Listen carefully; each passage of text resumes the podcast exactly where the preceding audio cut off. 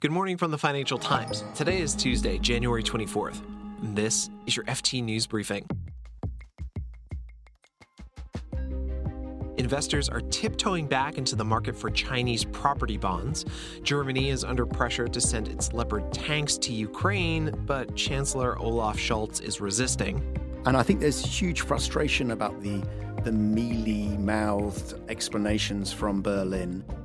Plus, a European Union ban on Russian diesel is about to go into effect. It could be painful for Europe. I'm Marc Filippino, and here's the news you need to start your day.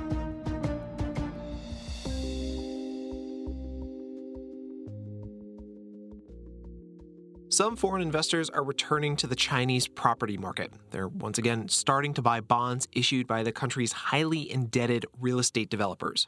Chinese developers were at the heart of a real estate implosion sparked by a government crackdown on high debt levels. But Beijing's been easing up and China's high yield dollar bond index has recovered almost 50% from its record low in November. Still, there's been no rebound in bonds from developers who have already defaulted, including China Evergrande.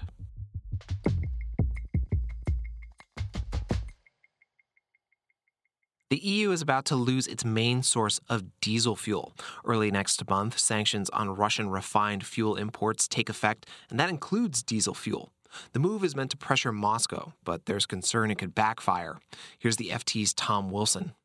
Russia's been the main source, one of the biggest source of diesel imports into Europe for decades. Um, about 20, even this month, about 25% of Europe's diesel is coming from Russia.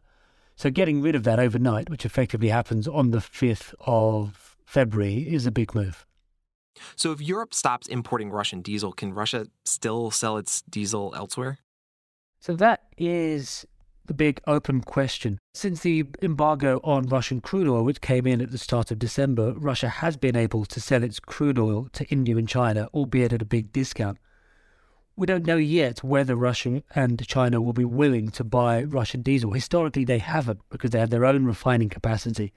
And basically, if they don't, so if we don't see Russian diesel barrels that used to come to Europe flowing to, to, to India and China instead, then we'll basically see that diesel will have to come off the market, which will mean the market, the global market for diesel will become tighter and prices will go up, particularly in Europe. And who might be most affected by that, Tom? Everybody would be affected in Europe. I mean, clearly, certainly those that drive diesel vehicles, but also diesel is the key fuel of the industrial economy. So it's really the, the, the driving fuel of construction, um, of heavy vehicles. And, and, so you could, a rise in diesel prices in Europe would immediately have a, an inflationary impact on, on lots of parts of the economy. Now, is there a chance that the impact could be minimal? On the positives are that Europe is going into this ban relatively well prepared. So over the last six months, with an eye on this 5th of February date, European oil and diesel traders have been massively increasing their imports of, of Russian diesel into, into Europe. So storage tanks are full across the continent, which should provide a bit of breathing space. Tom Wilson is the FT's energy correspondent.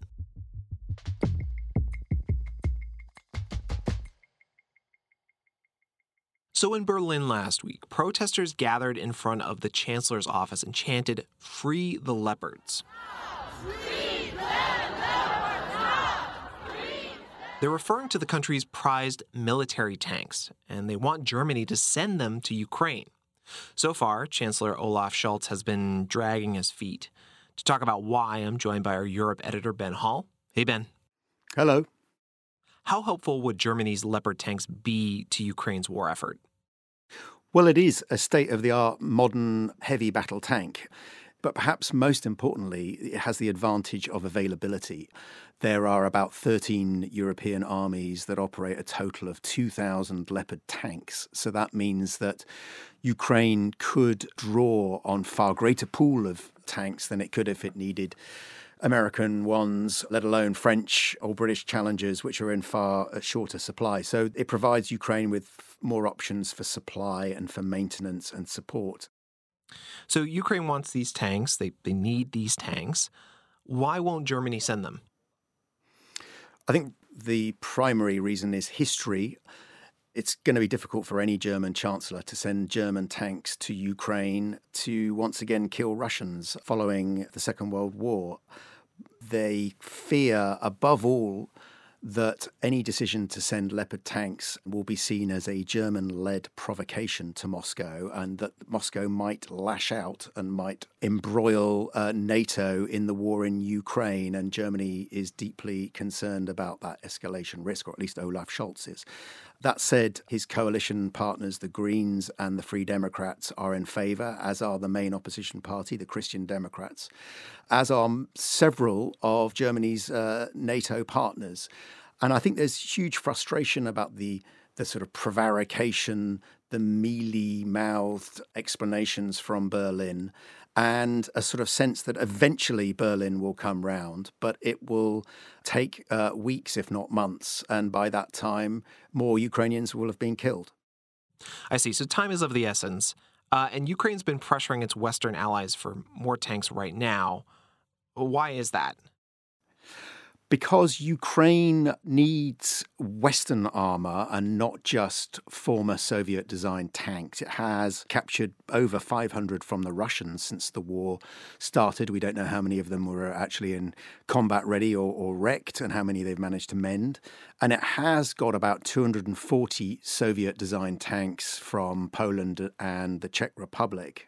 But it's also losing quite a lot in battle and it will eventually run out of spares and ammunition for Soviet designed tanks because there are few sources of them. So it needs to start using NATO standard equipment as it has done with artillery. So this is an inevitable process, but Ukraine needs the needs to get a move on now. It thinks there may be a window for a renewed offensive, a counter-offensive this spring, and it's also obviously needs firepower to fend off another Russian attack. Ben, what happens if Germany doesn't send the tanks? If uh, Ukraine is not given Leopard tanks, it may well find it harder to retake territory in so called combined arms maneuver, uh, infantry, tanks, and artillery working together to retake land occupied by the Russians. That said, there are military experts and America's top brass that were indicating tanks aren't the be all and end all, and that infantry fighting vehicles might actually be more important for the Ukrainians in the coming weeks and months, since it could take several months for tanks to actually join the fight and for Ukrainians to be properly trained on how to use them. That's the FT's Europe editor, Ben Hall. Thanks, Ben. Thank you.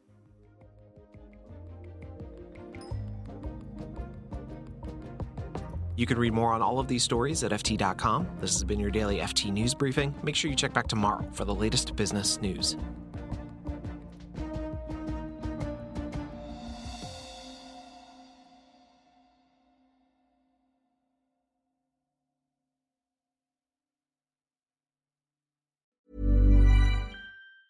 Support for this podcast and the following message come from Corient Corient provides wealth management services centered around you. As one of the largest integrated fee only registered investment advisors in the U.S., Corient has experienced teams who can craft custom solutions designed to help you reach your financial goals, no matter how complex. Real wealth requires real solutions. Connect with a wealth advisor today at Corient.com. That's Corient.com. Join Capital Group CEO Mike Gitlin for a new edition of the Capital Ideas Podcast. In unscripted conversations with investment professionals, you'll hear real stories about successes and lessons learned, informed by decades of investment experience. It's your look inside one of the world's largest asset managers. New episodes are available monthly. Subscribe wherever you get your podcasts. Invest 30 minutes in an episode today. Published by American Funds Distributors, Inc.